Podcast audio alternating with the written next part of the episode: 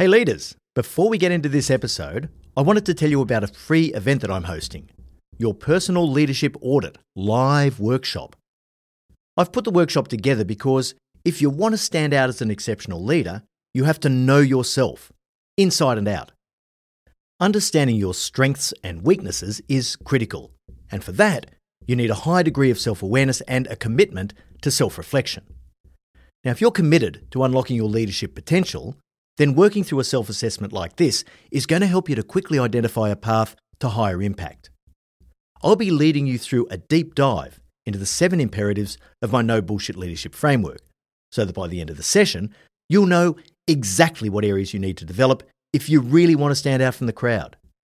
We're only opening up 150 spots, so register now at yourceomentor.com/workshop. That's yourceomentor.com/workshop. Welcome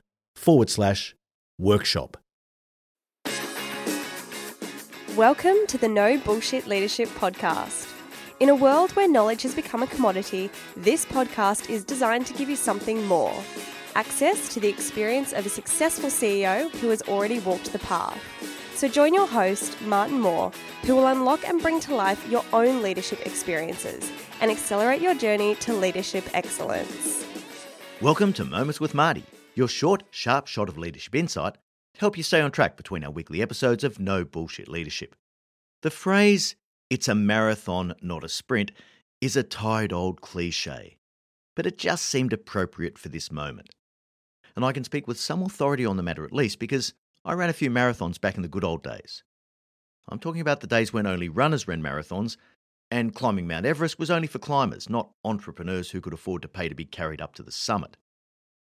With the sustained, relentless pressure of performing as a leader in today's business world, combined with the expectation that you'll also perform in every other area of your life, it's incredibly easy to burn out. That's why it's so important to have long-term strategies that make your life sustainable. Strategies that, even when you hit those peaks of pressure, you know how to manage your way through it.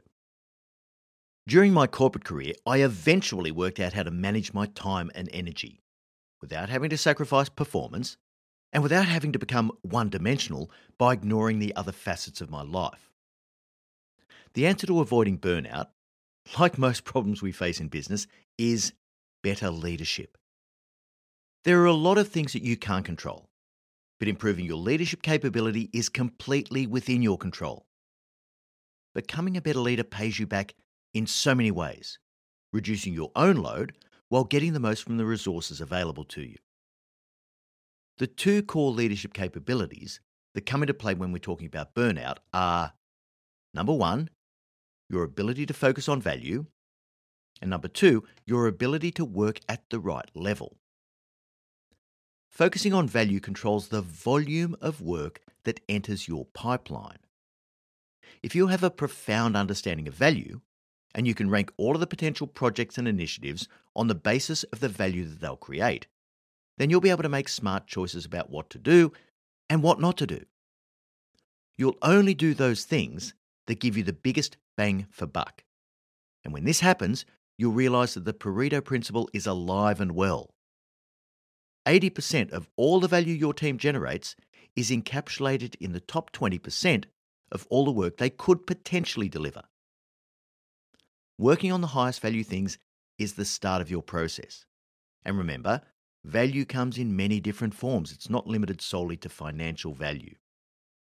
But to protect value and not take on unnecessary work, you have to learn how to say no, which is a critical leadership skill. The 2nd core leadership capability is working at the right level. So many leaders dip down into their people's work, because often it's just easier to roll your sleeves up and do it yourself than it is to lead someone else to do their job to the right standard. If you stay in your lane and set the expectation for your people to do their jobs properly, there's going to be times when they don't deliver. But in the long run, you'll absolutely reap the benefits. Your own leadership skill increases, making it easier for you to get the best from your people. Team capability increases as your people learn and grow and get better. Individuals have greater autonomy and control over their environment. and decisions are made closer to the action, not pushed up the line to where people feel comfortable. You enter a virtuous circle. How does this help your ability to handle sustained pressure for long periods?